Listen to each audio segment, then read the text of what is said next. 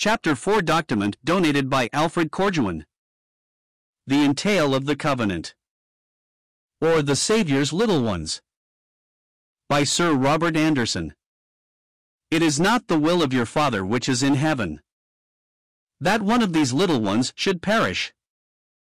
Matthew 18:14. Chapter 4.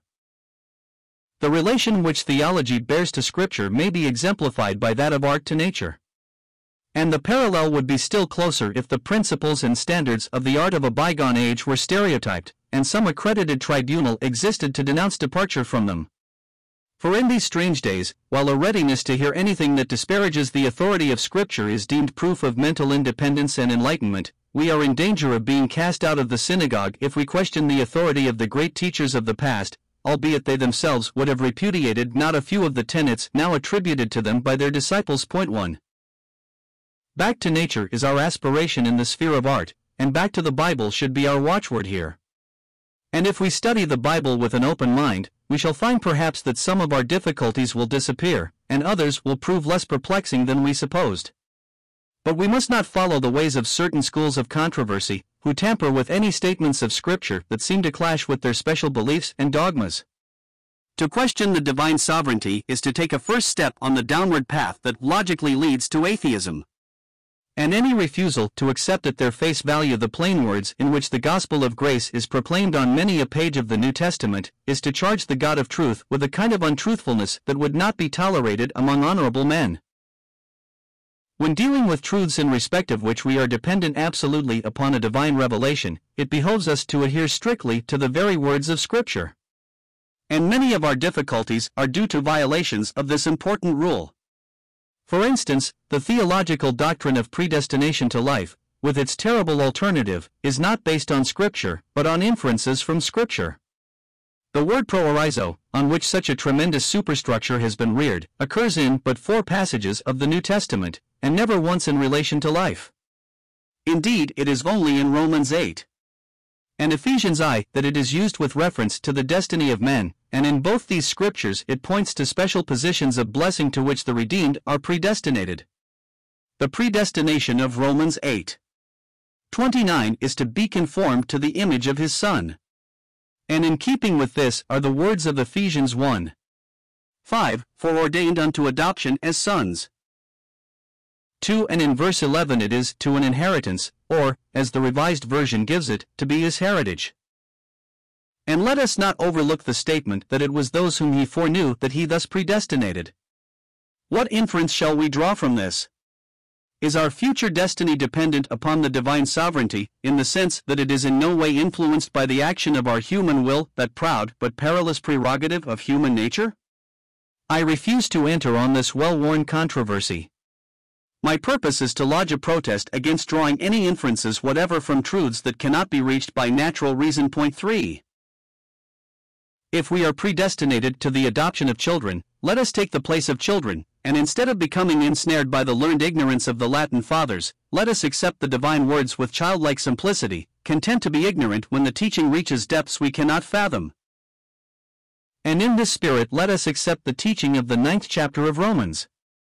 The apostles' words, both about Isaac and Ishmael, and also about Jacob and Esau, clearly relate to racial and dispensational position and blessing in this world, and not to the eternal destiny of these men or their descendants. The eighth verse is important as refuting the popular doctrine that men are by nature children of God. But to infer from it that Isaac's descendants are all children of God is flatly opposed to the apostles' main argument, and yet this must be accepted if we are to infer that the descendants of Ishmael are all children of wrath. A reference to Malachi, moreover, makes it clear that the Esau of the 13th verse is the Edom family or race, rather than the individual who died 14 centuries before the prophecy was given. And yet the story of Esau contains that which ought to have restrained the dogmatism of the predestination controversy. The purpose of God according to election was not that Jacob should be eternally saved, and Esau lost, but that the elder should serve the younger. Point 4 And how did this result come about? The 25th chapter of Genesis ends with the words, Esau despised his birthright. And as this position of influence and blessing was divinely given, his sin in bartering it for a mess of pottage is branded as profanity, and a place of repentance was denied him. It was not a question of his eternal destiny, but of the birthright he had forfeited. And it is our part to take heed to the warning which his case is used to enforce in Hebrews. Let us then shun the profanity of setting ourselves to discuss whether his sin was not really due to the purpose of God according to election. But what of Pharaoh's case? Does not this scripture teach us that God called that evil man into existence for the express purpose of manifesting his wrath and making known his divine power in his destruction? Such an interpretation of the 17th verse is quite unwarranted. And moreover, it robs us of much deeply solemn teaching. The word here used does not mean to call into being, but to rouse, or wake up. The Hebrew of Exodus 9 16 reads, For this purpose I have made thee stand. And this is rendered in the Greek Bible, For this purpose hast thou been preserved until now. The divine command by the mouth of Moses he treated with contempt. Who is the Lord that I should obey his voice? was his impious rejoinder. And when the spoken word was accredited by miraculous power, he called upon his demon possessed magicians to parody the miracles. It would have been entirely in the spirit of that dispensation if God had struck him down in his sin.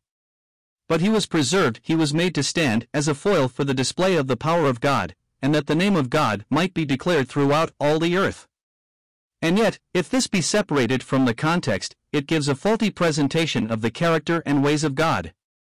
Mark the 22nd verse What if God, purposing to shew forth his wrath, and to make his power known, endured with much long suffering the vessels of wrath fitted for destruction?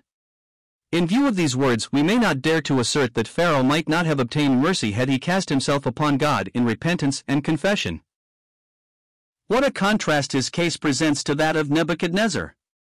Of a truth, your God is the God of gods and the Lord of kings. Such was the king of Babylon's confession when he first received proof of the power and presence of Daniel's God. And when the deliverance of the Jewish provincial governors from the burning fiery furnace brought him full conviction, he made proclamation that Israel's Jehovah was the only God, and he alone was to be worshipped throughout all his empire. Pharaoh's destiny is certain, but who would dare to say that Nebuchadnezzar may not be reckoned among the redeemed? Pharaoh's case was akin to that of the Christ rejecting Jews in the days of the ministry. Because they turned from the light, God blinded their eyes, and if God hardened Pharaoh's heart, it was because he himself had closed it against abundant proofs of the divine presence and power. Both cases alike exemplify a great principle that governs the ways of God to men.